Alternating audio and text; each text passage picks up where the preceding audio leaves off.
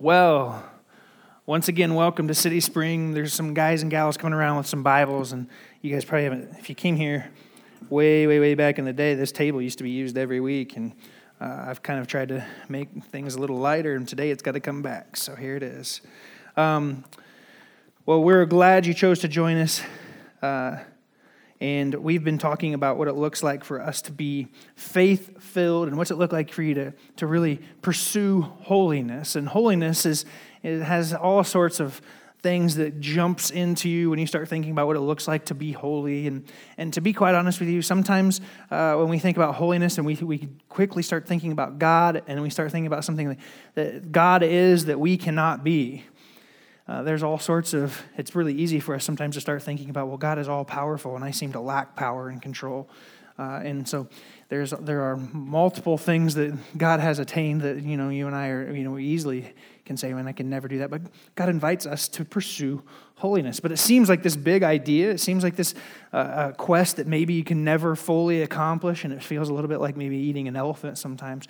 Uh, but God intends us to be able to pursue that and to be able to follow him. And, and, and following the way of Jesus kind of leads us into holiness. And so we've been kind of wrestling with this and diving into this conversation a little bit. And, you know, we've talked about maybe it's not as big a deal as what you think. Maybe it's just taking, uh, making one decision, making the best next decision.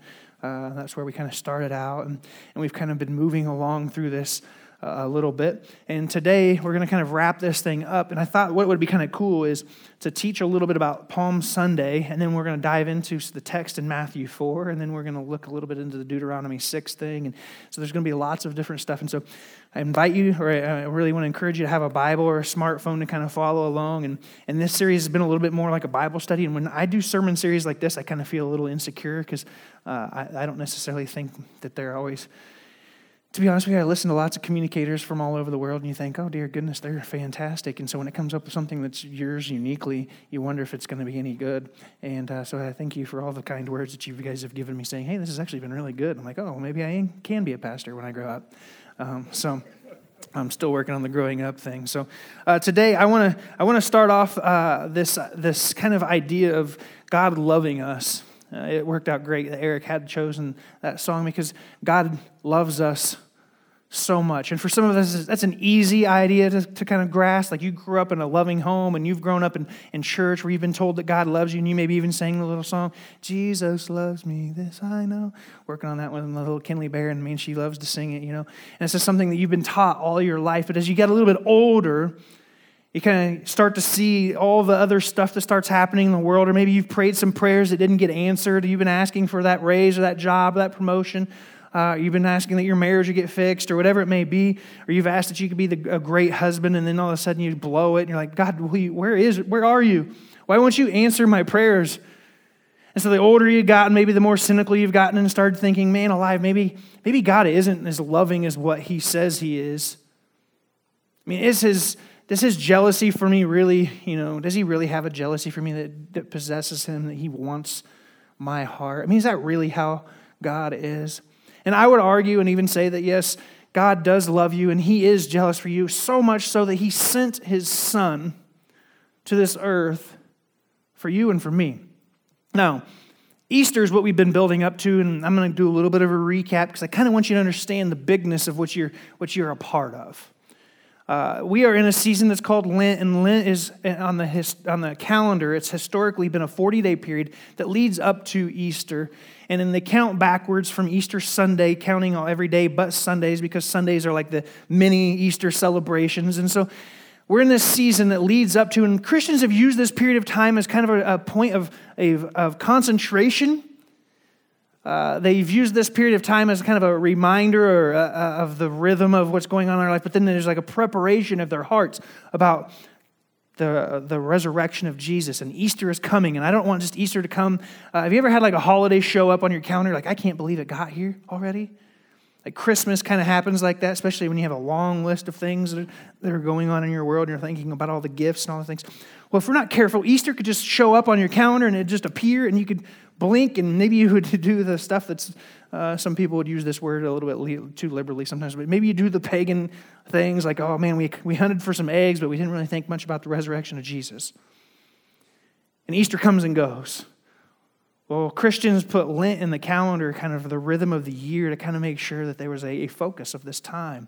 And so we are in that tradition, and we're like in the final week, and this next week is considered to be Holy Week. And Holy Week's kicked off kind of uh, with this uh, arrival of Jesus coming into the city of Jerusalem. And he comes into the city uh, on a donkey, and he rides into the city on a donkey. And as he's coming into the city, the people have been anticipating him. They've heard rumor, they've heard of what the things that Jesus has been doing. And they've like heard of the, the miracles, and they've heard people starting to talk about maybe he's the one that we've been waiting for. Because their anticipation of the arrival of Jesus didn't just last 40 days, but they were waiting for a Messiah for generations. And so when Jesus starts into the city, people are like, here he comes, here he comes. And when he shows up, he's riding on a donkey which is a part of the prophecies. They said that your king would come to you riding on a donkey. And so there he is on this donkey, and people are pumped up. I mean, this is like this is like a Super Bowl parade. The champions coming into town and they're laying their palm branches on the road, celebrating his arrival, yelling, Hosanna, Hosanna, which is kind of a way of saying, We're with you, and he's holy, and he's, he is the Messiah. And the people look around and they are celebrating his arrival. But what we know about the story of Jesus and what we know about the people who celebrated Jesus is just a few short days later, they go from yelling, Hosanna, Hosanna, celebrating his arrival to suddenly they've decided that he is no longer who they thought he was going to who they thought he was, should be. And they were willing to turn their backs on him to the point where they would say, Crucify him, crucify him which is basically saying, kill him, kill him, or we're done with him. Just a few short days later. And what I think happened in that period of time is that there was like this awakening inside of people where suddenly what they thought Jesus was going to do and I'm going to talk a little bit about this tonight at the, the Great Commission thing. If I haven't mentioned it enough, you should come. It's going to be awesome.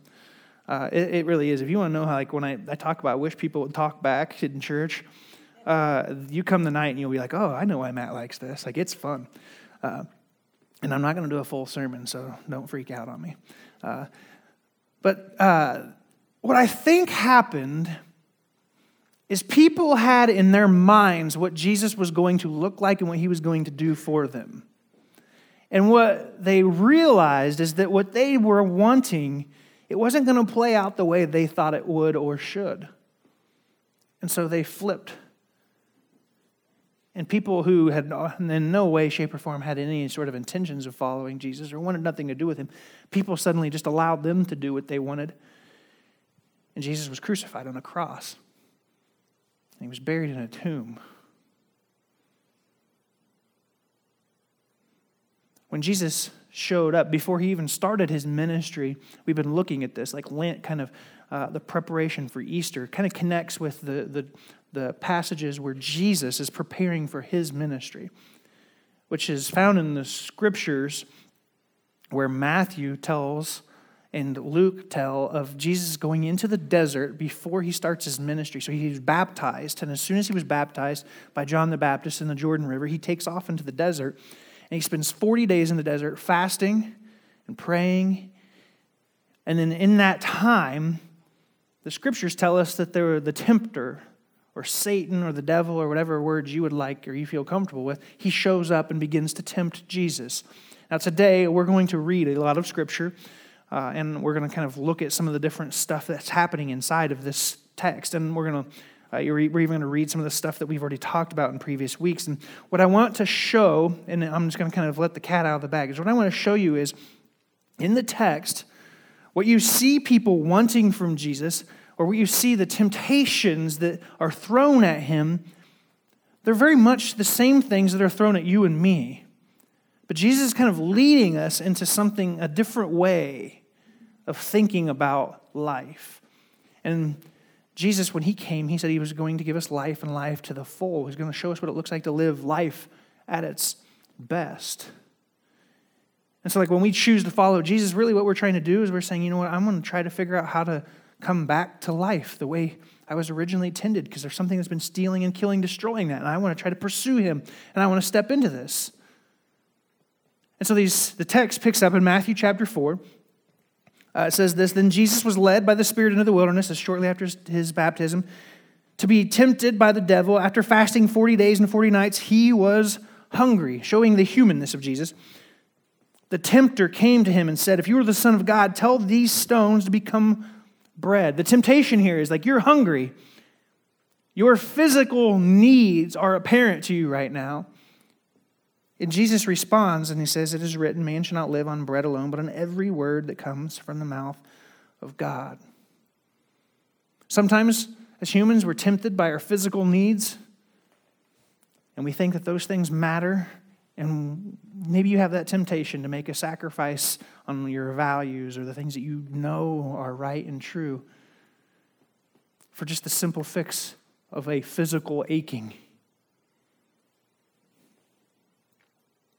Verse 5 Then the devil took him to the holy city and had him stand the highest point in the temple. If you are the Son of God, throw yourself down, for it is written, He will command His angels concerning you, and they will lift you up in their hands so that you will not strike your foot against a stone. Which I talked about this in uh, a couple weeks ago, where Satan himself knows Scripture. He's quoting Scripture to Jesus, and he's trying to show him, hey, hey, this is what it says in the Bible, remember?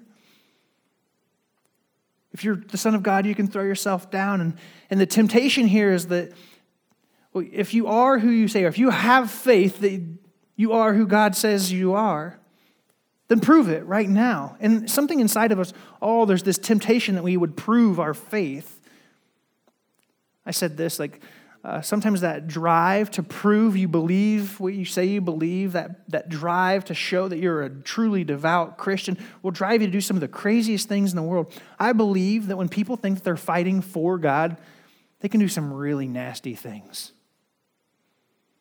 When people believe that they are, you know, fighting for the cause of God or for the cause of Christ or even the cause of Allah or whatever, they are motivated to do some crazy things. And the reason why is because they're trying to show the world that they have faith, and they're trying to show even their God that they have faith in God. Look, God, I believe in you so much, I'll do something crazy to prove it. Satan says, throw yourself down here. The temptation is kind of real. Like, I've had that moment when I felt like I need to show people that I have a great amount of faith. And Jesus then responds and says, uh, Jesus answered him, It is also written, Do not put the Lord your God to the test. And we traced this back and showed that the, the scriptures, uh, there was a, a point where the people wondered, Was God really with them? And God came through. That temptation of wondering, Is God really with me? can drive us to do some crazy things, but the scriptures tell us that He is. So we don't need to do crazy things to try to prove his presence to anyone. Again, the devil took him to a very high mountain and showed him all the kingdoms of the world and their splendor. All this I will give you, he said, if you will bow down and worship me. And Jesus said to him, Away from me, Satan, for it is written, Worship the Lord your God and serve him only. And then the devil left him, and the angels came and attended to him. Takes him to a very high mountain and shows him all the kingdoms of the world. I mean, can you imagine Jesus? He came to earth, and like his initiative, if you will, the charge was that he would come and show people the way back to God. He was coming to kind of show people this is what it looks like to live life at its best. This is what it looks like to be someone who follows the way of God. And, and believe it or not, like I know this sounds kind of weird and sometimes it even feels foreign. Hopefully it doesn't to you at CitySpring because you've heard me talk about this so much. But like in the Christian world, lots of times we have a hard time understanding that what God created the world, He created the world to be at peace. Shalom is the word that the Hebrews use. He wanted the world to be at peace and peace had a couple of ways that it would live itself out that you would be at peace with yourself. When Adam and Eve sinned, one of the first things that happens is they felt shame like they'd never felt before. There was this inner issue. They lost peace internally. There'd be peace with yourself. There'd be peace with your neighbor, your friend, your coworker. You'd figure out what it looks like to live at peace there. When you see sin come into play, peace between each other is lost. Adam, what in the world happened? Adam responds and says, It was her. It was this woman you gave me, as some text likes to paint the picture. Peace between the two of them was lost. To which then she says, What was the snake? Then part of the, the downfall of the story was that God says, Adam, it's going to be difficult for you when it comes to growing food. There was a loss of peace between man and the world, the environment that God originally charged us to take care of. We'd lost that peace, that shalom there. And finally, there was a, a sense of loss. There was a fracture between man and God, us and God. The peace between us and God was lost because we lost trust. When Jesus shows up, he's trying to restore that. He's trying to make, as the, most of the writers in the Gospels talk about Jesus wanting to make all things new, putting things back together, but also making them new.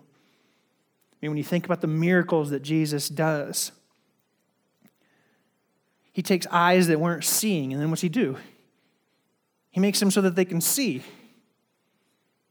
He takes ears that can't hear, and he makes them hear. He takes people whose skin is rotting because it's literally decaying, which is kind of a sign of when things are dying, what do they do? They decay and they stink.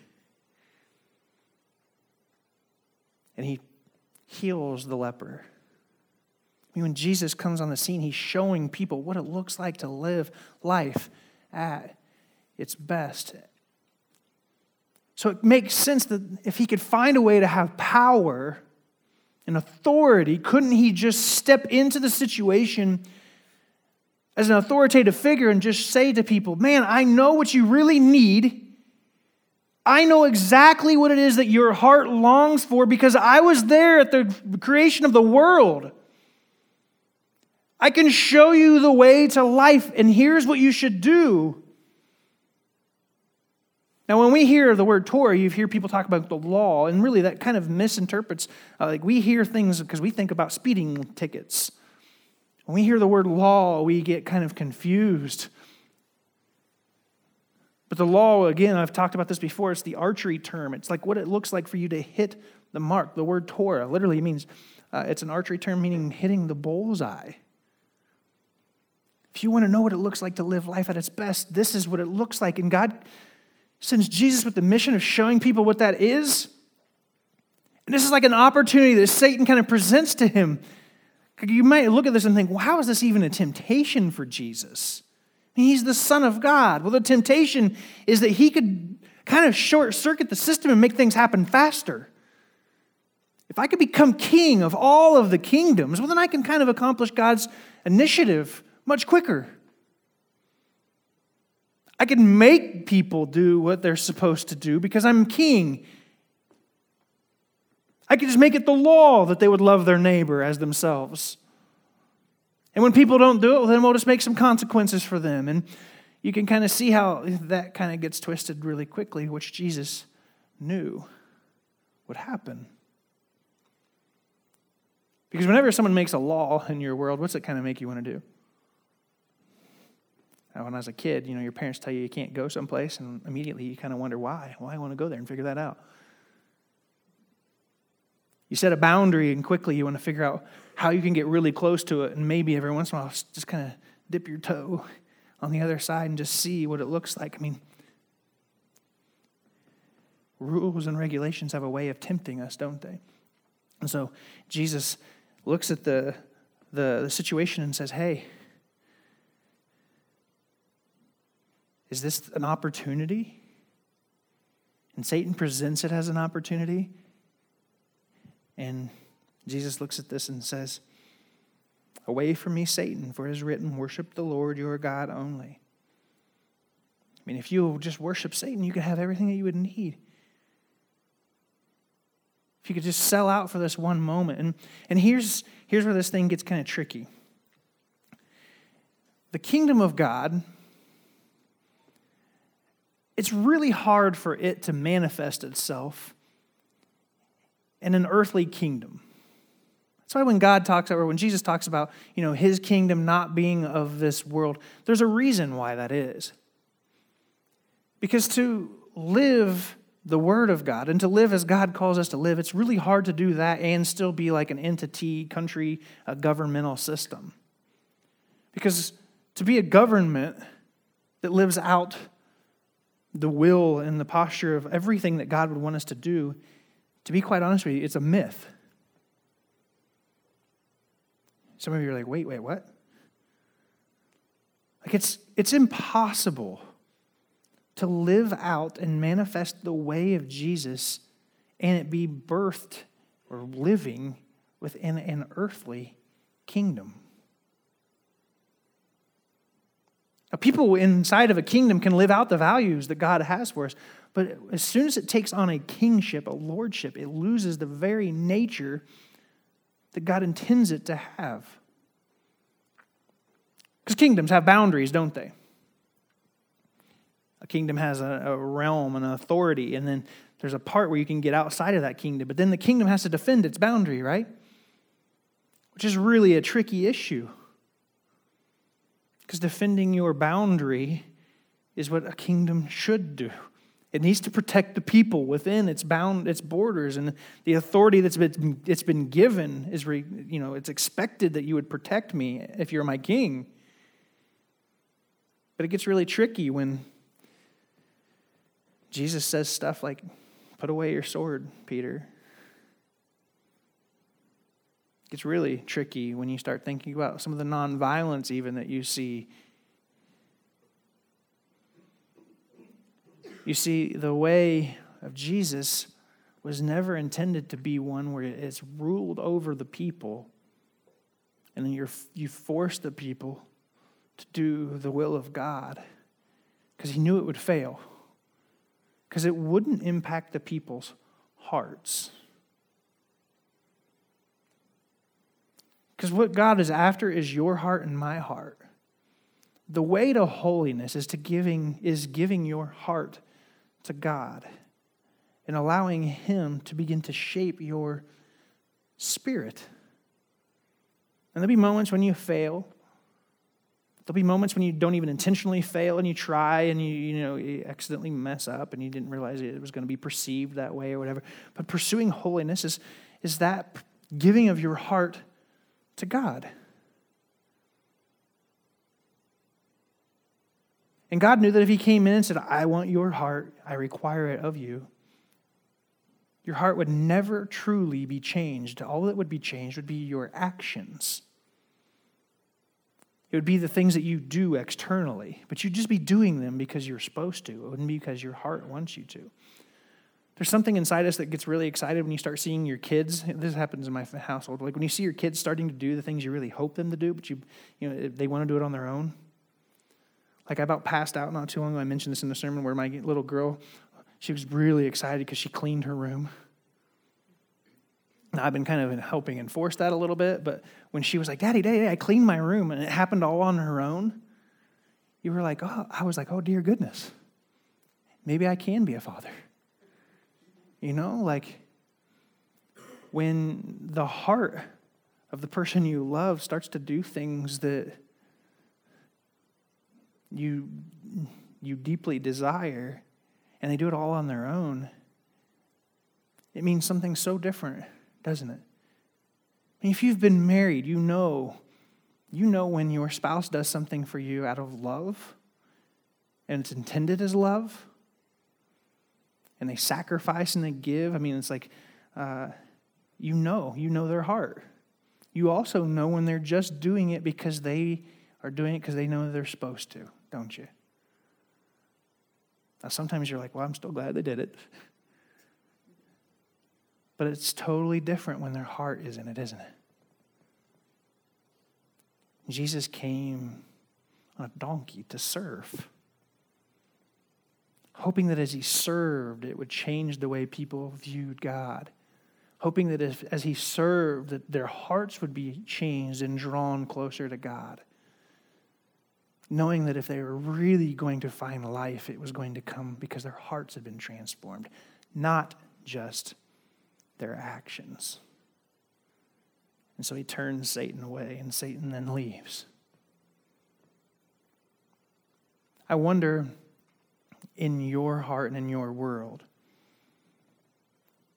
in what ways are you trying to force your will upon the people in your world, hoping that they'll change? And you find yourself frustrated because they just won't get it. And then maybe you've had that moment where there's a little breakthrough and they do what you want them to do, but quickly you realize they just did it because you made them do it. In what ways are you being robbed of life because people just won't get what you want them to get? Because you've been trying to force them.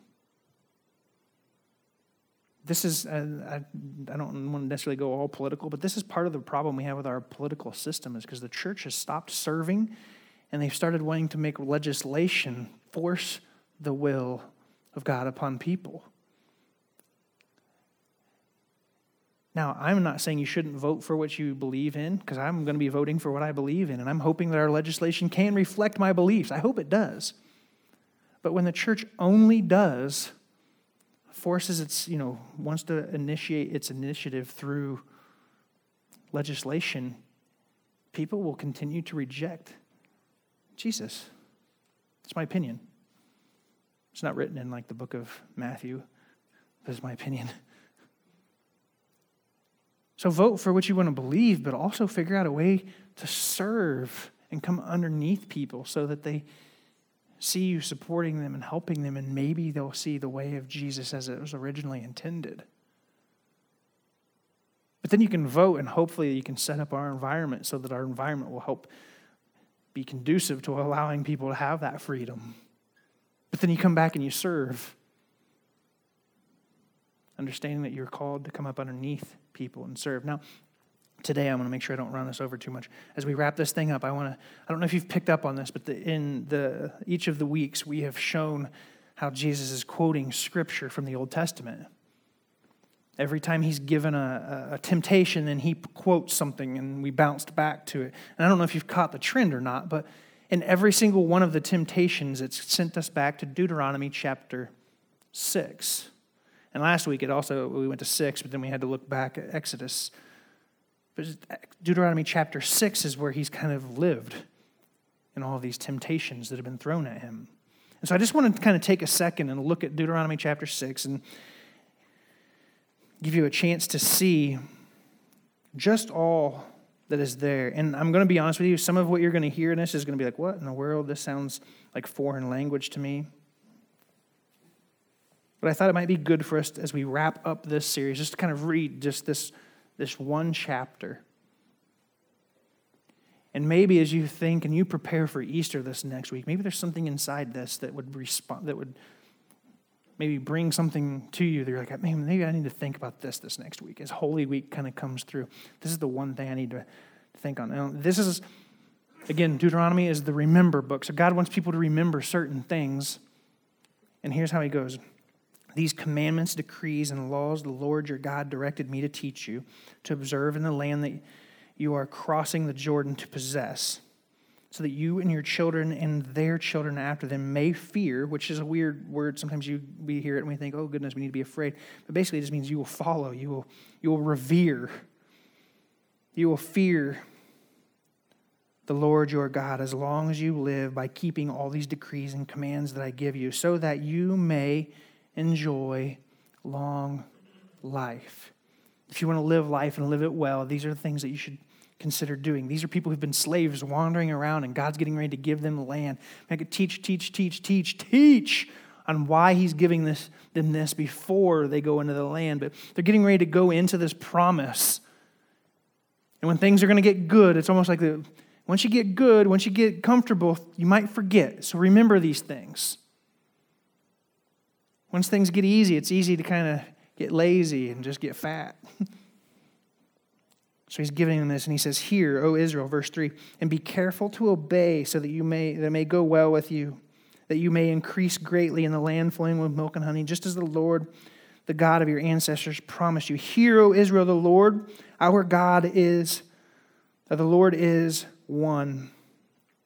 Love the Lord your God with all your heart, with all your soul, with all your strength. These commands I give you today are to be on your hearts. Impress them on your children. Don't let this just be about you, but pass this thing along to your kids. Talk about them when they sit at home and when they walk along the road, when they lie down and when they get up. Strategic times in your day with your kids. Be intentional about these times with your kids. Tie them as symbols on your hands and bind them on your foreheads. Literally, there are a, group of Jewish people who literally have little boxes. They put the, this word, these words in little scrolls and they wear them in this little box on their forehead because they take this passage seriously. I'm not sure if that's necessarily what God intended. Basically, saying if, if anything is going to guide you, make this guide you. Write them on the door frames of your homes and on your gates, there's little scroll things that Hebrew people will literally write these things on and stick them in these little scrolls and nail them on their doorposts of their homes.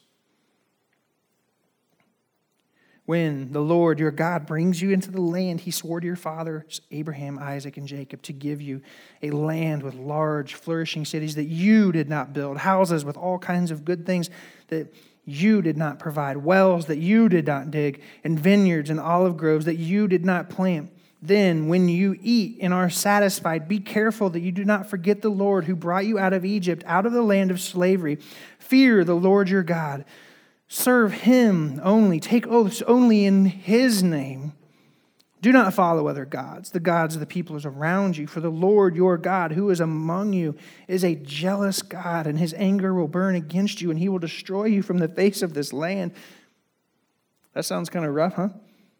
Do not put the Lord your God to the test as you did at Massah. Be sure to keep the commands of the Lord your God and the stipulations, the decrees he's given you. Do what is right and good in the Lord's sight, so that it may go well with you and that you may go in and take over the good land that the Lord has promised you on the oath, thrusting out all of your enemies before you, the, as the Lord said, in the future, when your sons ask you, what is the meaning of these stipulations, decrees, and laws that the Lord our God has commanded you? Tell them, we were slaves in Egypt, but the Lord brought us out of Egypt with his mighty hand. Before our eyes, the Lord sent signs and wonders, great and terrible, on Egypt and Pharaoh and his whole household. But he brought us out from there to bring us in and give us the land he promised on an oath to our ancestors. The Lord commanded us to obey all these decrees and to fear the Lord our God so that we might always prosper and be kept alive, as is the case today. And if you are careful, to obey all this law before the Lord our God as he has commanded us. That will be our righteousness. You can hear all of that and think, well, I have to do this, I have to do this, I have to do this. I would argue the reason it was given was so that people would be reminded of who they are. I, I wanted to preach, I didn't get into it today, but I wanted to preach the reason why the people were so careful. These decrees were given, and so they took the shape of law and what happened over time. The people got so focused on doing the right things that their hearts strayed from God. They got so focused on doing the right things that they forgot the thing behind the thing, which was to be reminding them that they have been set free You have been given life. You've been set free by the sacrifice of Jesus. And there are some things that will lead you to life and life at its best. there are some promises that God gives you and me in this quest of holiness. And it's a big quest, and it's kind of like eating an elephant. But don't let the pursuit of the law allow your heart to stray. Don't let the end that you want to accomplish, holiness, allow you to make a sacrifice to get there. Because it could be very easy to look at, I want to be holy, and skip all of the things in between of getting there, and it can become legalistic, and you miss the point. Jesus, when tempted, you can become king and just make the whole thing kind of skip a bunch of steps. Jesus knew. Can't skip the steps in between there. Yeah, it'd be great if I could just look at the plate and the elephant's gone. But the way to do it is by through, through sacrifice, by small steps, hoping that people's hearts could be changed. May your heart pursue God, not just your actions. May, as you consider how to live this life well, may you not cut corners to get to the end in mind. And when faced with the discomfort of a difficult decision, may you look to the example of Christ. And as we do just each of these little things, may we wake up one day and realize we did actually eat an elephant. We look back and realize how far God has brought us. Let me pray for us. Lord, I thank you for these words and this truth. And Lord, may we pursue your righteousness. The end of the Deuteronomy passages says that if we pursue your heart, that would be credited to us as righteousness. So, Lord, may our endeavors honor you, may they please you, and may we lead people back to life as we pursue it ourselves. And Lord, may our city be changing, not because we ruled over, but because we served. May we extend grace when we need to. May we ask for forgiveness when we need to. And Lord, with each small step, May our hearts be drawn closer and closer to you. And Lord, may this effort that is honestly not even required for your love, may this effort be given to you as a pleasing offering. It's in the name of Jesus we pray. Amen.